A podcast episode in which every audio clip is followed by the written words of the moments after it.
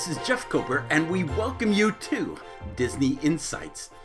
In an unexpected last minute turn of events, I ended up having the opportunity to visit the Disneyland Resort last week.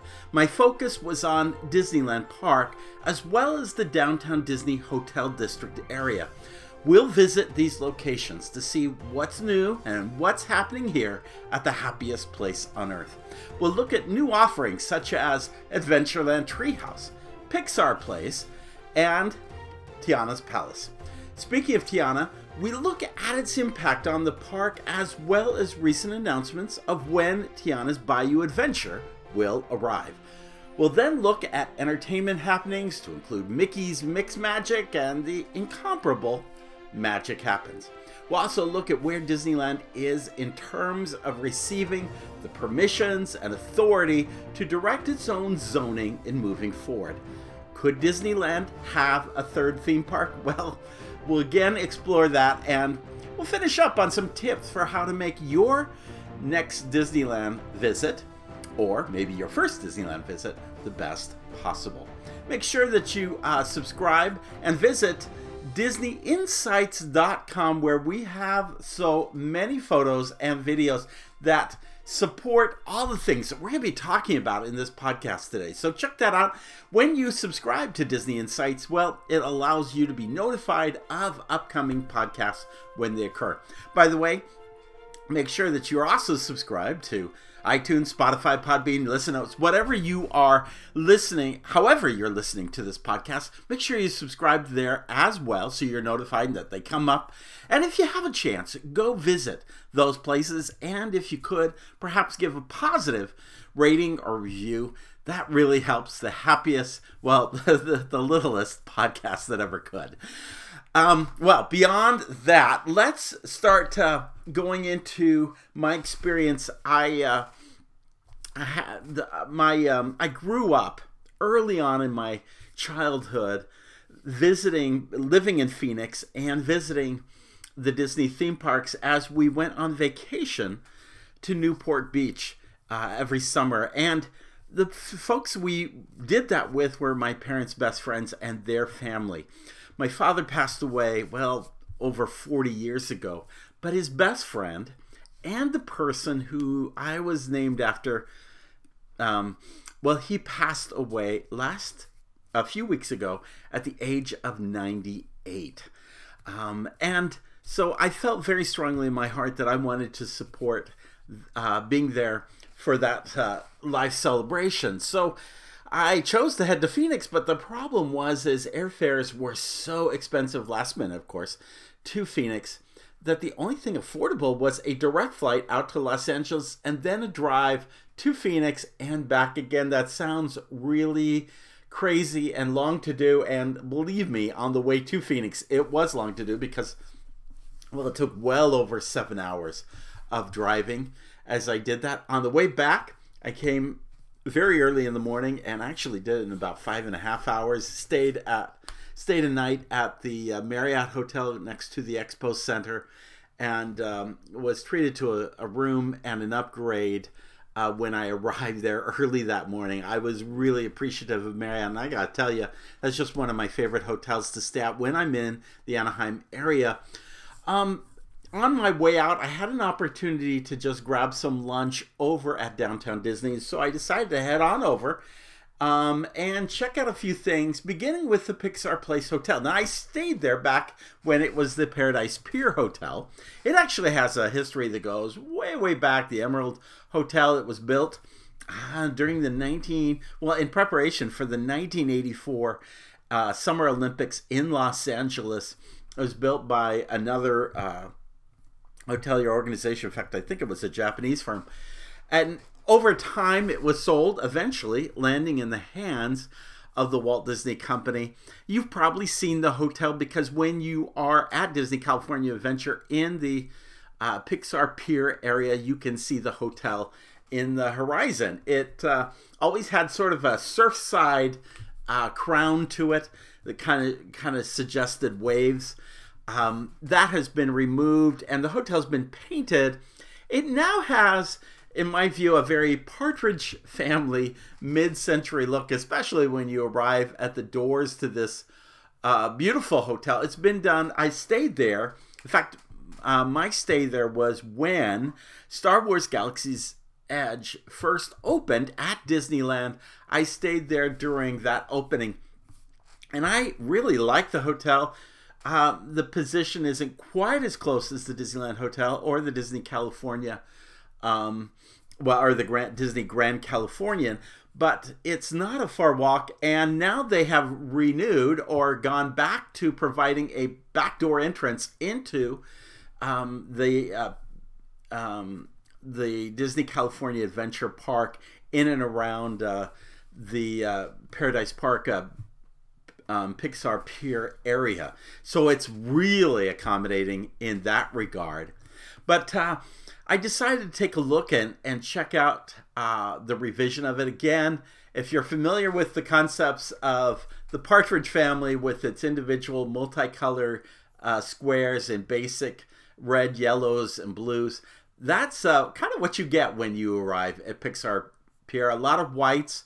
It's uh, in the center is uh, a beautiful, uh, well, the traditional uh, Pixar lamp uh, with sitting on top of the rubber ball, the star ball, um, and everything in the uh, resort. By the way, the rooms are a great size. I, that's one of the things I love about it, even before it was remodeled, is that the rooms were really good, decent size.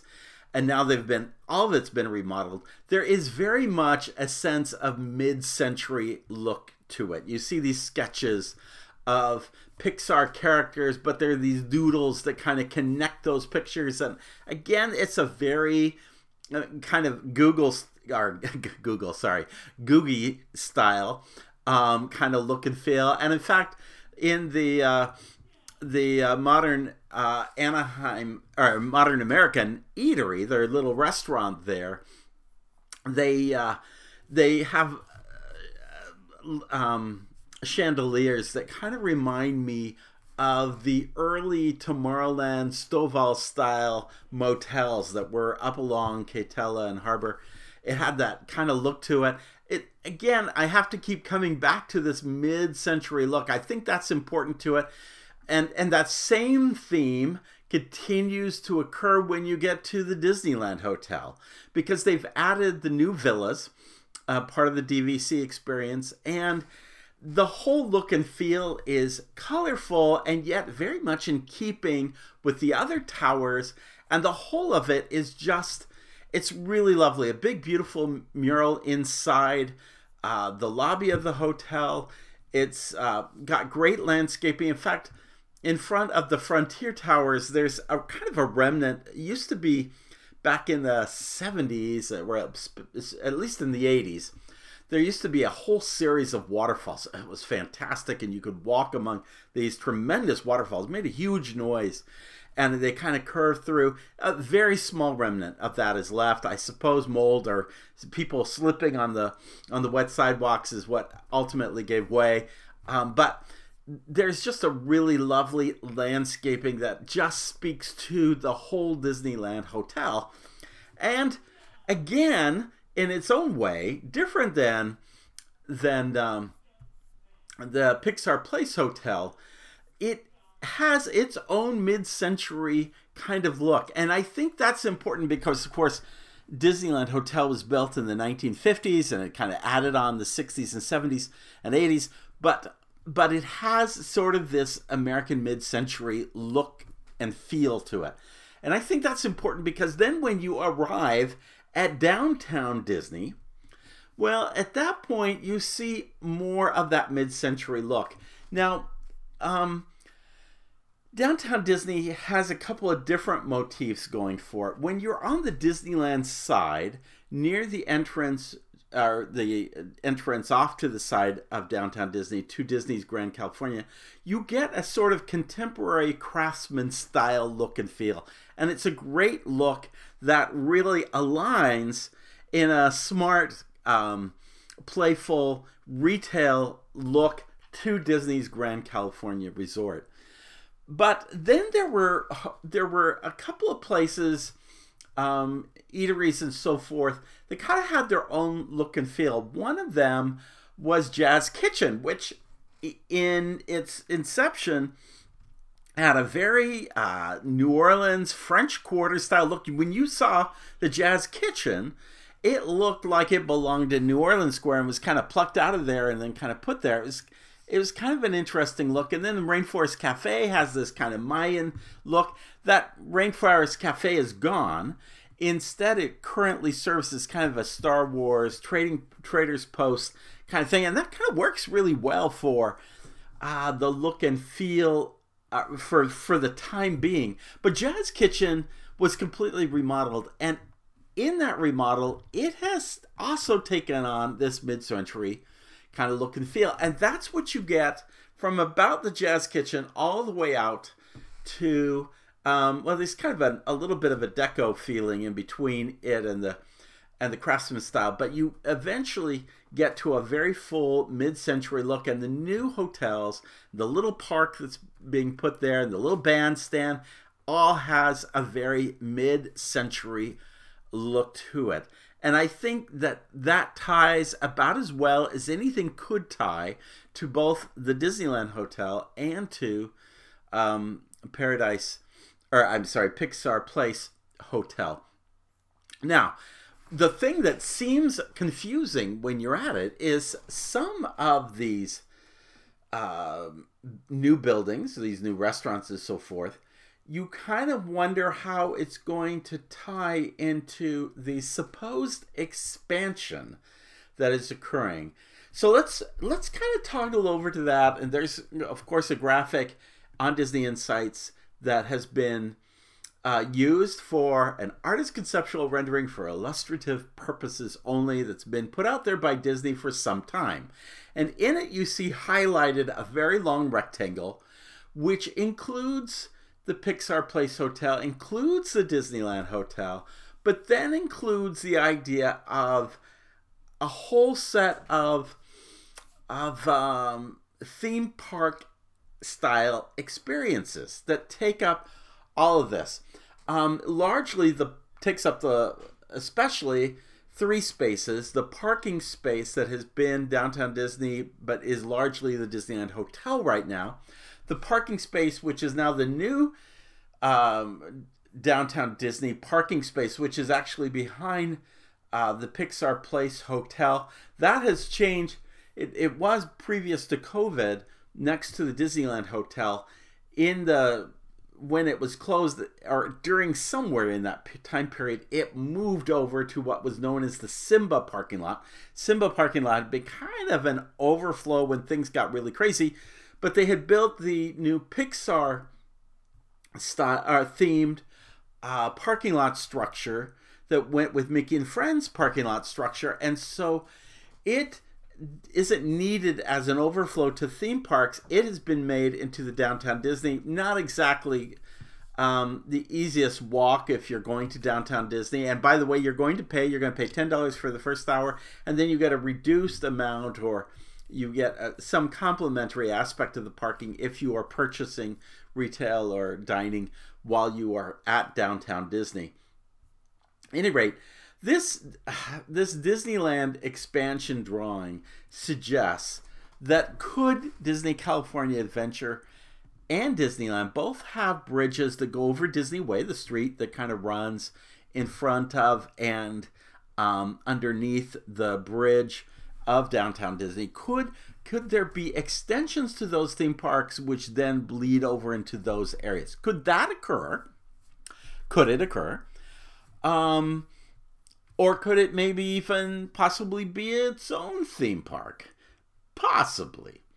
Any rate, uh, and then there's another um, drawing. There's another parking lot. If you're not familiar with Disneyland Resort, there's another one parking lot called the Toy Story Hotel and the, and it's way off property, not way off property, but it is almost um, kitty corner to the corner of Disney California Adventure. Um, although there are some hotels in front of it, but you re- essentially have to take shuttle buses that run back and forth from the Toy Story Hotel, and they have projected the idea: could there be a um, a mixed uh, hotel DVC retail dining space that could go into the Toy Story lot. Anyway, these illustrations, and I've talked about them before in other podcasts, these illustrations serve to suggest hey, there's so much more we could do at um, at Disneyland. And in fact, just recently, Josh D'Amaro had said um, that in addition to spending potentially 60 billion over the next decade, um, that there was plenty of space to play with in Anaheim. Um, and in fact, he said Disneyland, for example, Walt's original theme, theme park, we still have enough room to build another Disneyland there if we choose to do that. Then he goes on to say, um, we've come a long way in the last few years, but we're excited, incredibly excited about the future, and talks about Disneyland as being a key priority in all of this. And so they've put out these drawings and they've put out uh, a document that basically says, in a lot of words, there are so many things we could do, and it could include transportation systems that connect the parks and the parking lot structures. There's all sorts of things we could do here, but we need to have more permission to decide the zoning of these things. And what is meant by this? In a, in in DisneyInsights.com, I've done a Google map, put in a Google map of the entire Disneyland Resort area.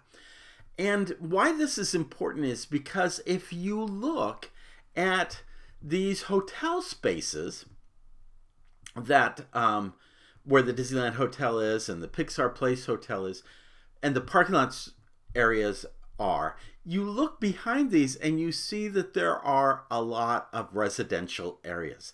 The same thing occurs when you get over to the Toy Story parking lot. There's the French Quarter apartments and the Sunrise Palms and the Pacific Palms apartment homes and and uh, other single dwelling homes and they all surround the Toy Story parking lot. Well, and and by the way, there's another chart. I didn't include it, but there's another chart that has shown how how much noise occurs in different parts of their resort. And one of the heaviest areas is like around the Autopia um, area. In in essence, when you look at that chart, you see, oh, it doesn't look like it's that noisy at Disneyland. And in truth, there are a lot of park areas that are not that noisy unless people are screaming off of a, a bobsled or or a Incredicoaster or something of that nature. And but the long and short of all of this is Disneyland the Disneyland Resort would like to have the ability to determine how all of this is going to look and feel. And they put out these ideas of what it may be. But in my view, and and not to say that there isn't space around the Disneyland Hotel and the Pixar Place Hotel that you couldn't string together some kind of theme park or that you couldn't connect those areas to the Disneyland park itself and the Disney California Adventure Park with bridges going over there. Although that would be a weird kind of, I mean, it would throw traffic um, in one direction and take off the balance of that traffic. I don't think it's a great flow if you are making them appendages to the parks.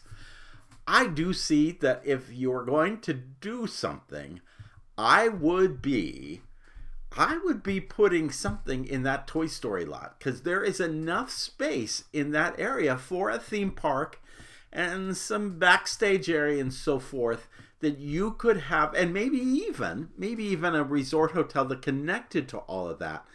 It is essentially the same space and size as Disney California Adventure.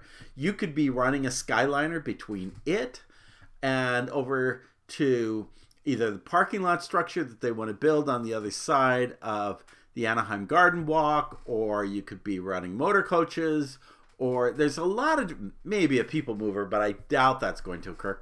There are lots of things you could do here, but Disneyland is trying to uh, get uh, permission to do its own thing without saying what that thing is before they get the permission.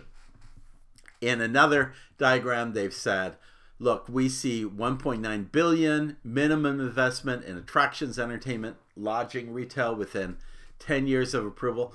1.9 billion is something. It's not a lot of something, but it is something.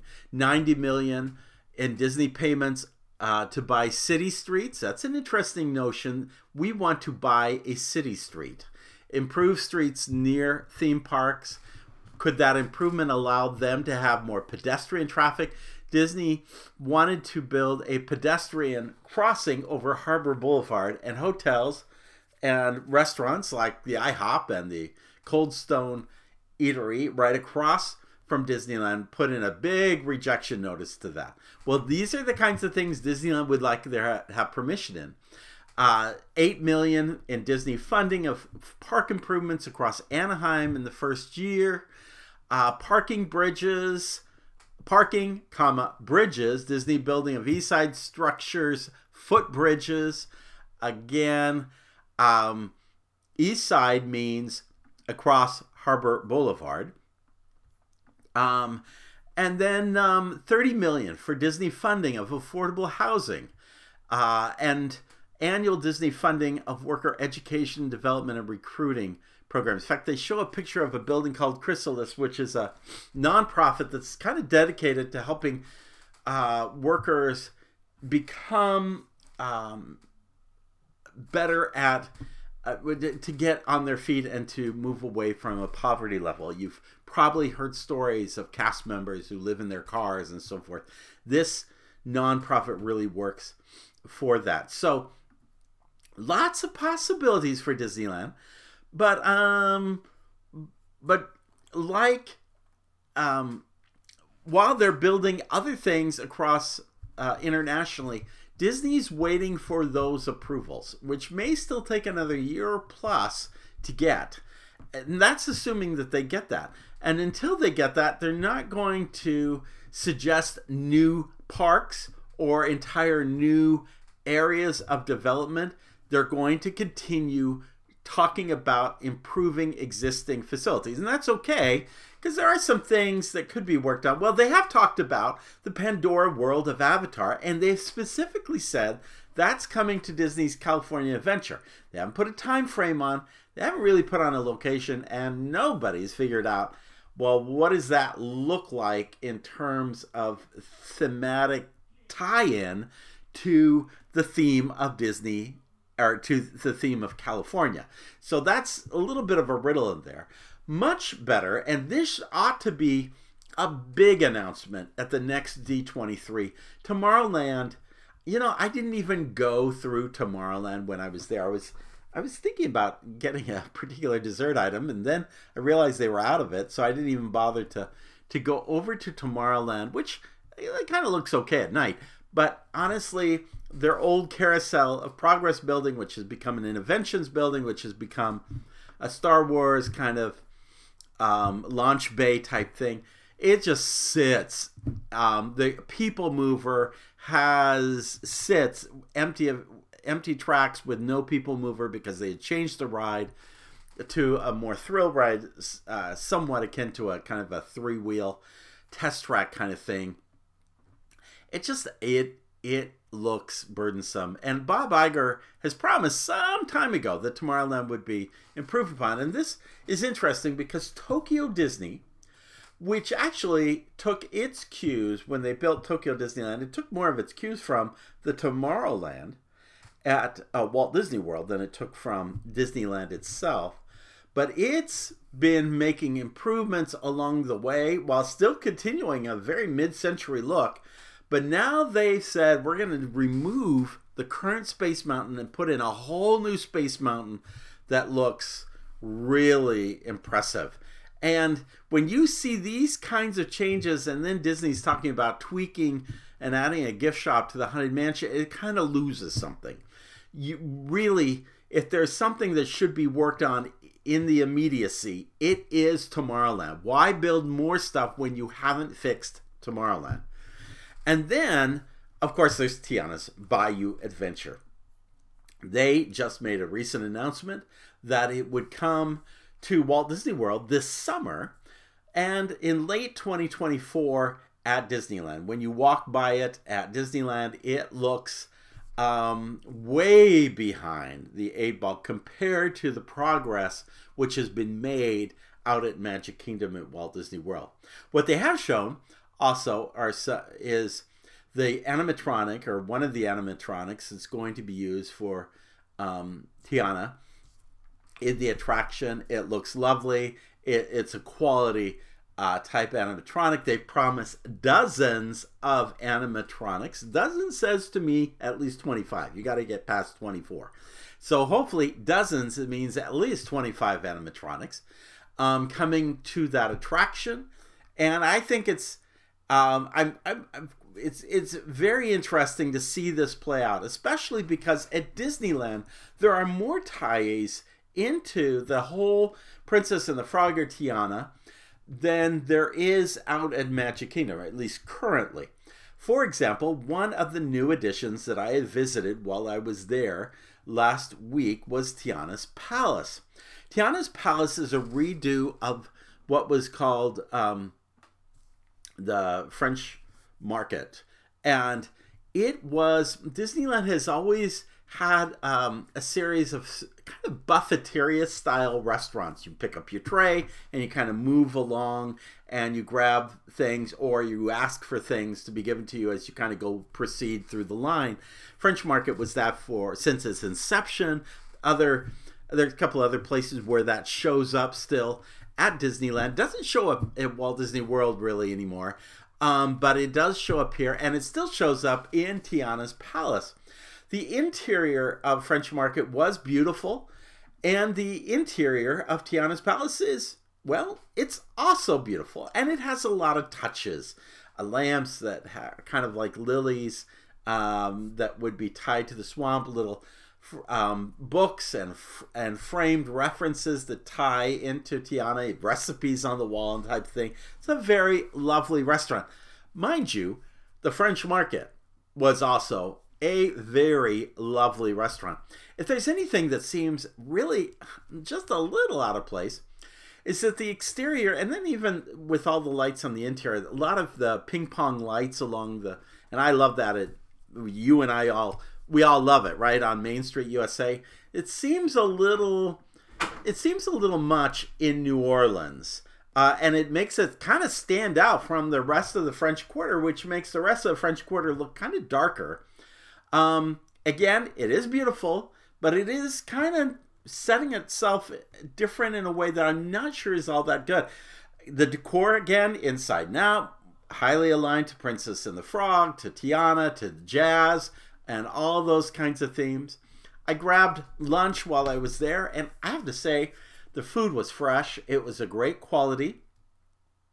Uh, the service line one only one line was open at the time, and frankly, when I came by in the evening, only one line was available then either. Of course, you can do, um, I believe you can do um, uh, mobile order, but um, it looked kind of empty, and I was really kind of surprised because none of the food items were labeled. There was a menu on the outside, a menu as you kind of entered the line, but you kind of looked at these food trays or through the buffeteria and you're kind of okay, what is that now? And what kind of sandwich is that? And so forth. French Quarter um, always had its own kinds of desserts. You couldn't get beignets there, but you could get a mint julep.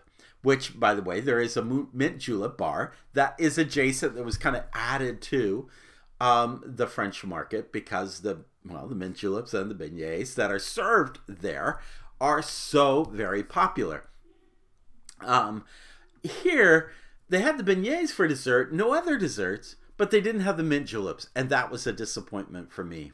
Tiana was out around uh, greeting guests.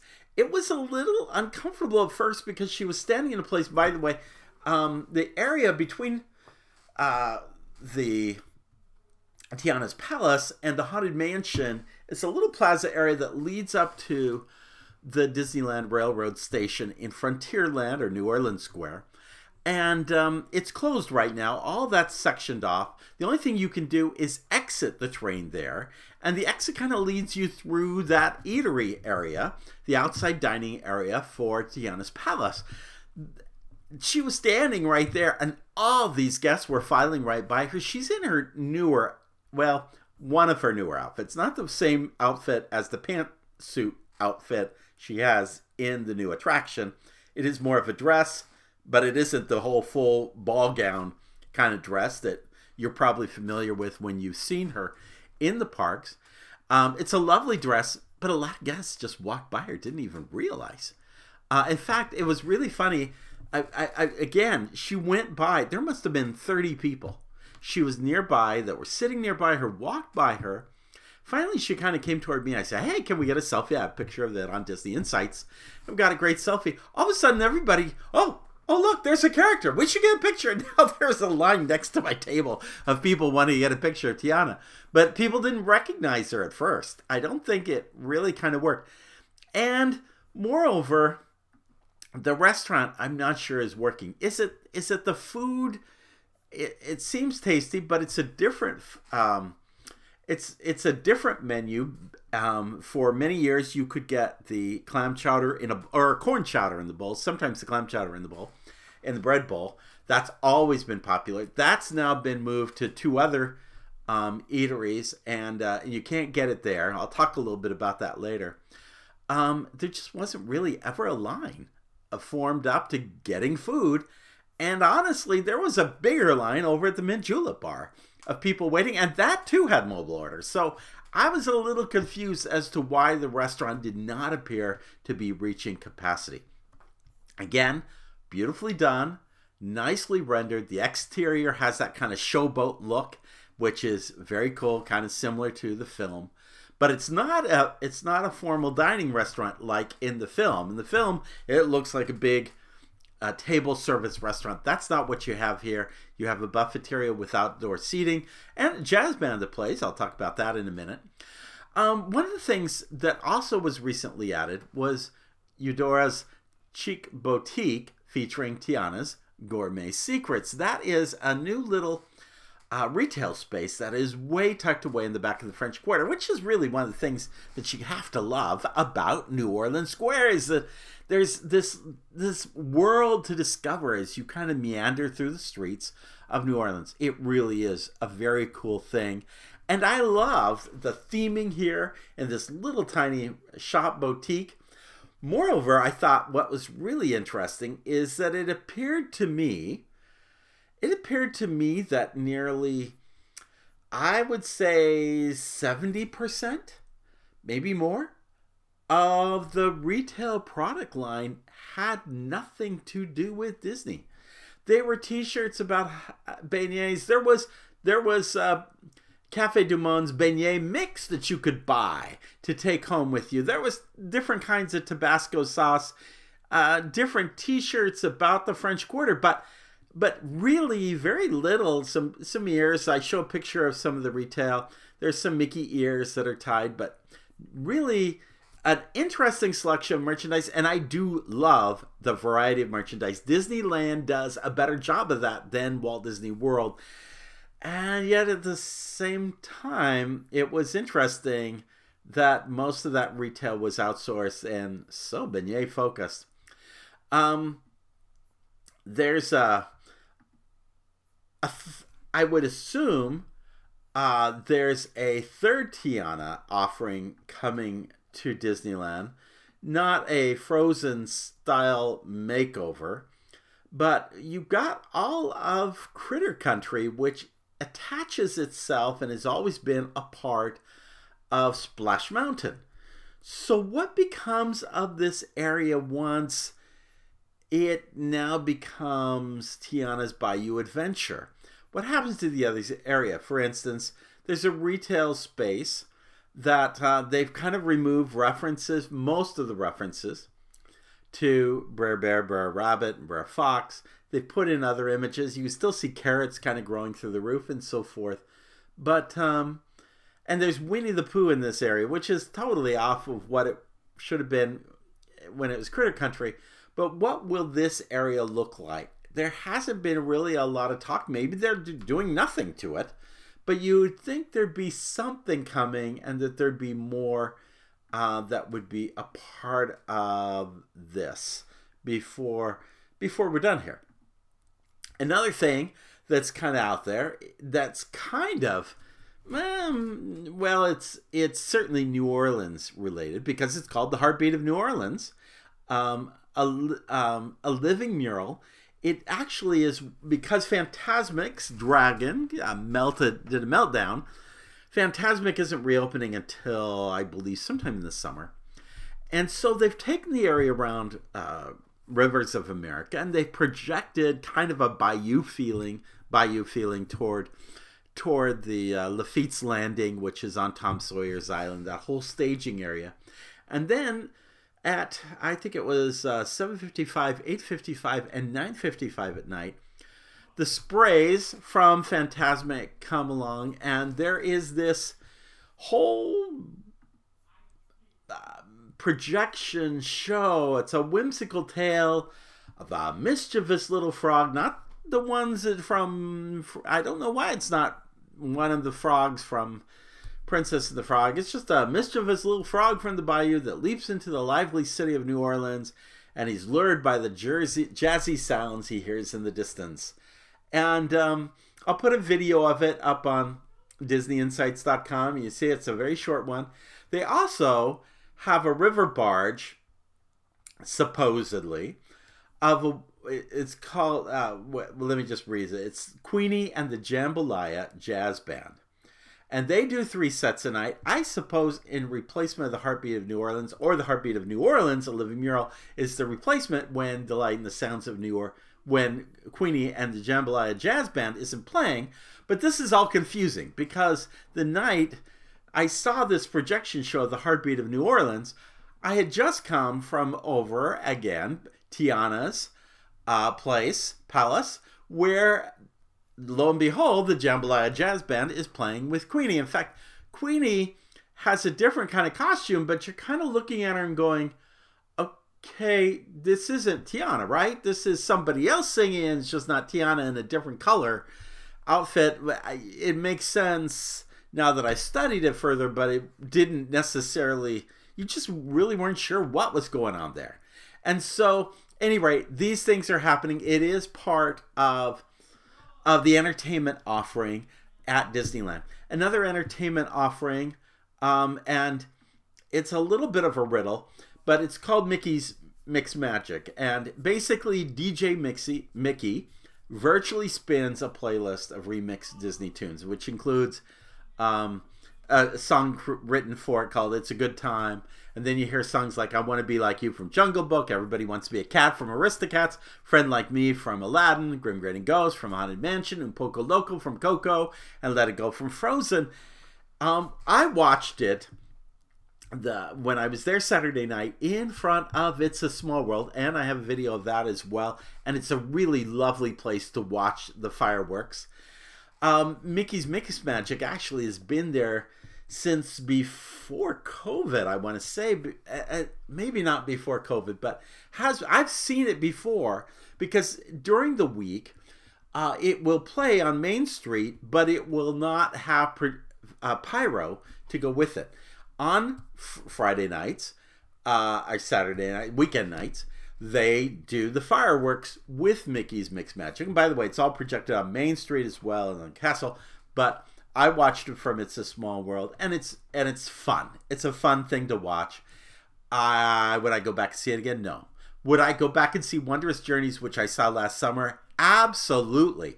There, this was a hundredth anniversary show that is just fantastic, and frankly, I miss the gravitas of that show, um, which was profound and lovely and emotional and I and it was playing I think a couple of weeks ago when my friend David Zanola was out there, but then it had changed, and now we're doing mix. It's all very confusing to me. But entertainment there is out there, and by the way, all the more confusing because if they're doing fireworks on the weekend night, well, why aren't they doing jambalaya and Queenie? on the weekend as well because this is your big weekend. Not to say that I thought the attendance was overwhelming in the parks, uh, I didn't think so at all um, for a Saturday night. Mind you, Disneyland had gone through several weeks of ter- huge rain. In fact, the mountains outside of Los Angeles were looked like the mountains out of Salt Lake City. They were filled with snow. Um, they had and everything was green. It was not the drought that I've seen so long in Los Angeles. Um, and uh, and so this was one of the first best nights. Still a little cold that that day and evening especially, but um, but it was beautiful clear weather that day, and that made it all the all the better. One other really great uh, attractions that I is just part of my heart has always been Swiss Family Treehouse, which at Disneyland looked to be torn down at one point, but Tony Baxter came up with the idea of retheming it to Tarzan. And assuming that he could meet time and budget, it got approval and it was built. And it too was very nice. Not Swiss Family Treehouse, but it was still very nice what they did, especially for the time and budget they had to do it. Well, they've redone it into Adventureland Treehouse, inspired by Walt Disney's Swiss Family Robinson. So, what does that mean? Well, there's a family that lives in this treehouse, and they've made the best of things, and it's very creative uh, what they've done to the place, so to speak. And you can walk up in it and tour it and see the whole thing. And oh boy, you have some great views from inside. There's a big water wheel, and in fact, there's kind of the the barge or boat sticking out, similar to the old Tarzan days. It's really a clever uh, clever attraction, but to be honest, it is its own podcast. There are so many Easter eggs that go with this thing that I am not able to cover it in the time frame that we have. So, so I'm just gonna let you know that this one of the original IP-driven attractions. In fact, outside of Fantasyland with Snow White and Mr. Toad and Alice and Peter Pan, uh, and, and of course Sleeping Beauty Castle um, there were only two IP really driven attractions. It was Davy Crockett and the Keel Boats, and then there was also the Swiss Family Treehouse, which joined in 1961. Um, it's, it's there's a little bit of a riddle to it, but notwithstanding, I'm thrilled. There's still a treehouse, and it does kind of ask the question: Would you want to see the same thing come to Magic Kingdom at Walt Disney World? We'll answer that in a future podcast. Let's just talk a few, for a, just a minute or two about some Disneyland tips about my experience there and things that I have done that really make the stay great. A lot of people will choose a Disney hotel, which is so proximate, the Disney Grand California Hotel, and the Pixar Place Hotel. Literally, you can walk in practically. You have to go across the street, but you walk into Disney California Adventure. The Disneyland Hotel has a monorail that takes you into Tomorrowland at Disneyland. So it's really so great. Other people love to stay around Katella or especially Harbor Boulevard, where they can just walk a few feet and be into the parks. Of course, that drives up the price of um, largely motel style hotels. Some of them are hotels, but some of them are more like motels and it drives up the price of them a little bit. Let me just give you my sense. I stayed in this case at the Marriott Hotel near the state um, near the Expo Center, um, the Anaheim um, Expo Center, and and honestly, I've walked many times back and forth from it, but it is a little bit of a walk. I've also stayed in other properties much further away uh, such as the Marriott Suites, which is too far to walk. Let me tell you, and I've also and and uh, when was it? Uh, I think the last D23 I stayed at um, the JW Marriott, which is walkable as well. But let me tell you, dump dump the car, dump the walking, get a really good hotel, and just take a Lyft or Uber. It takes usually no more than eight to twelve dollars per per trip, and it just and you know if if that's if you save at least fifty dollars uh, a night in a hotel, you saved by you know going there and back twice during the day if you wanted to go back to your hotel and swim or or take a nap or something. I'm telling you, Lyft and Uber is your friend when you are at the Disneyland Resort. Don't don't feel. I mean, if you can get a really great deal right by there, sure, walk it. But if you don't see a really great hotel or it doesn't meet your family's needs, I'm telling you, Lyft or Uber the thing. It makes it so much easier, and and cars were almost always available within five to seven minutes, and uh, I got and they drop you off right off Harbor Boulevard at the intersection, and you just walk a few feet past the Toy Story buses, and you're right there at um, security, and then into the promenade going to Disneyland, Disney California Adventure. Such a great choice. I cannot emphasize that just because the hotel may be a little further away, and by the way, I think parking in the parking lot structure at the Disneyland Hotel, which is about $35, I think, nowadays over there, do not do that because such a hassle. You cannot walk. It's a pain to walk. You can walk it. It's such a pain to walk. And the trams can be overwhelming at certain hours of the day. That just do not bother with those. Take find your best hotel, take a Lyft or Uber. That's my first suggestion. Second of all, hang around closed attractions. What do I mean by that? I was in Toontown, which I know I've promised for a long time I was going to do a review on Toontown because there's so many things. And I'm glad I hadn't done it yet because what happened is Mickey and Minnie's Railroad was down, which is essentially the same attraction, but such an incredible um, queue. Worth going on the attraction, just see the queue. And that attraction was down. I was waiting for it. I thought I'll just hang around here in Toontown Mickey. I got a drink nearby. I I kind of looked at some of the interactive uh, houses and and and playgrounds that there are there, and just kept a little bit of an eye on that Mickey and Minnie's Railroad. And let me tell you, when it opened, I was one of the first 50, 70 people on it, which means I literally walked onto the attraction. It was perfect timing.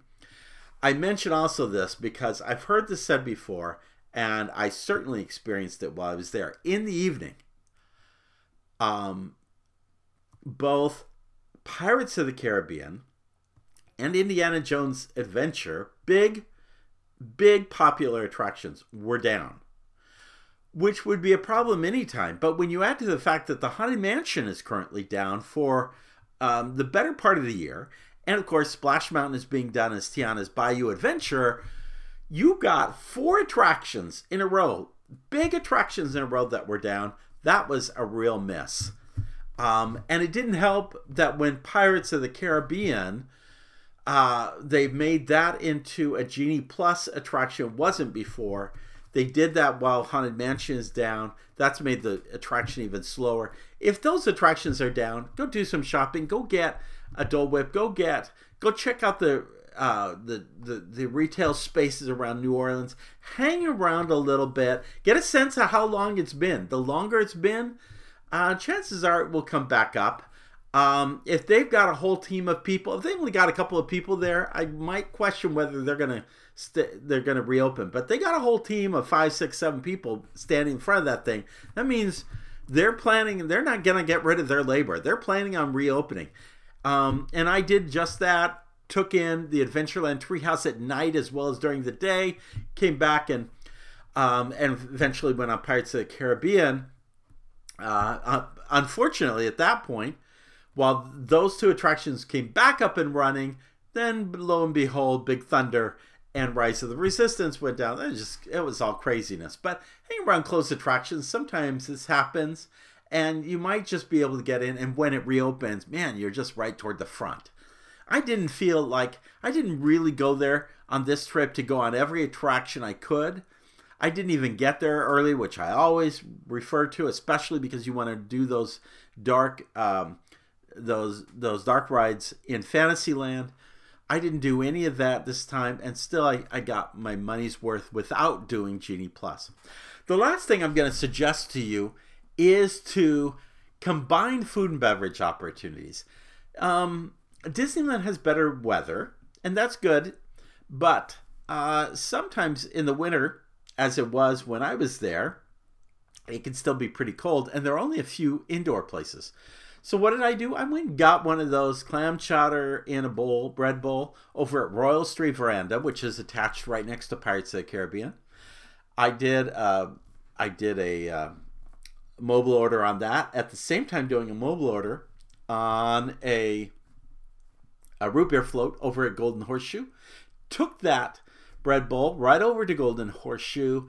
Picked up my root beer float and enjoyed my dinner inside where it was warm. You could do the same thing, grabbing some of the best burgers are really at Galactic Grill in Tomorrowland, but take it over to Alien Pizza Planet because they're indoor places and they have some great macarons. You may have to order those early in the day to get them because they are very popular, but love the macarons at Walt Disney World. David and Leah have really suggested one at Jolly Holiday Bakery that um, was cherry and marshmallow and so over the top. I I didn't have room for another macaron the rest of the day. I do this sometimes at um, at uh, Disney MGM Studio or Disney Hollywood Studios. I grab a blue milk at Milk Stand, and then I go to Docking Bay Seven to grab my meal so I can enjoy that blue milk with that meal. And Hungry Bear grab a hamburger there, go over to Harbor Galley. They too have soup bowls. They have sometimes specialty drinks, uh, or maybe you um, might want the dessert, which is usually a funnel cake type thing over at Hungry Bear. So that's a good combination. And then my favorite of all of them is grabbing something over at Bengal Barbecue, a skewer or something, and then going to Tropical Hideaway next to the Enchanted Tiki Room where they have Dole Whip selections. And I found a new Dole Whip that I have come to fall in love with. It is a strawberry shortcake Dole Whip, which is strawberry Dole Whip with um, short uh, cake or cake crumbs kind of uh, put in as a topping to it, and then lots of strawberry sauce and strawberries in it. Oh my goodness, it was delicious. I didn't even mind that it was uh, out outdoors and it was kind of cold and I was there with ice cream because it was so good. I I would love for them to add that to the menu here at Magic Kingdom. The last thing I got to say is don't miss Magic Happens. As long as it plays, we'll see how long it plays. I think the new uh, at any rate, that Magic Happens parade is tremendous. When I got a picture of Merlin dancing, in the Sword in the Stone float, and I gotta tell you, that Merlin is crazy. And when do you get to see King Arthur pulling the sword out of the stone? This is just so cool. That is such a great parade. So every float set is just beautiful, wonderful, even better at twilight or at night. Oh my goodness, it lights up the Moana ocean scenes and the curl of the wave. It is just so clever and so much fun you know what? If you feel like your time is tight, get in line for an attraction, such as It's a Small World. Just minutes before the parade, that, that standby line is right at the entrance or exit of the parade, depending on which direction it's going. Or Alice in Wonderland, that's a great place to stand while watching it, or grab a snack and just enjoy the parade. You do not want to miss that. If you're looking to go to Disneyland, go back to Disneyland, or you haven't been there for the first time, Oh, please go go call my friends David and Leah Zanola with Zanola Travel. They are going to help you. They know they're just out there a, a, couple of weeks ago at the Disneyland Resort and done a number of things out there, and uh, they know how to to plan that trip for you. And so definitely uh, check them out. It'll be a great part of your. Now I've got so much more to cover about announcements and things going on with the shareholders. I thought about doing that this week, but lo and behold, I had this Disneyland trip and I wanted to report on it. So we got a lot more to cover. And so please subscribe and stay tuned to our podcast. We have so much. Make sure you check out a Century of Powerful Disney Insights, my newest book, which covers the first 50 years of Disney. Volume 2 is on its way, I promise, sometime this year. I promise so many things have been interrupting it. Know that this podcast has been sponsored by Performance Journeys, which goes into organizations, schools, nonprofits, entities of all kinds. We do keynotes uh, that take best insights from Disney in leadership and team building and employee engagement. We also offer consulting, we provide support. We are people who actually know how to take these great ideas from Disney and put it into your organization. Why? Because we've been doing it for several decades.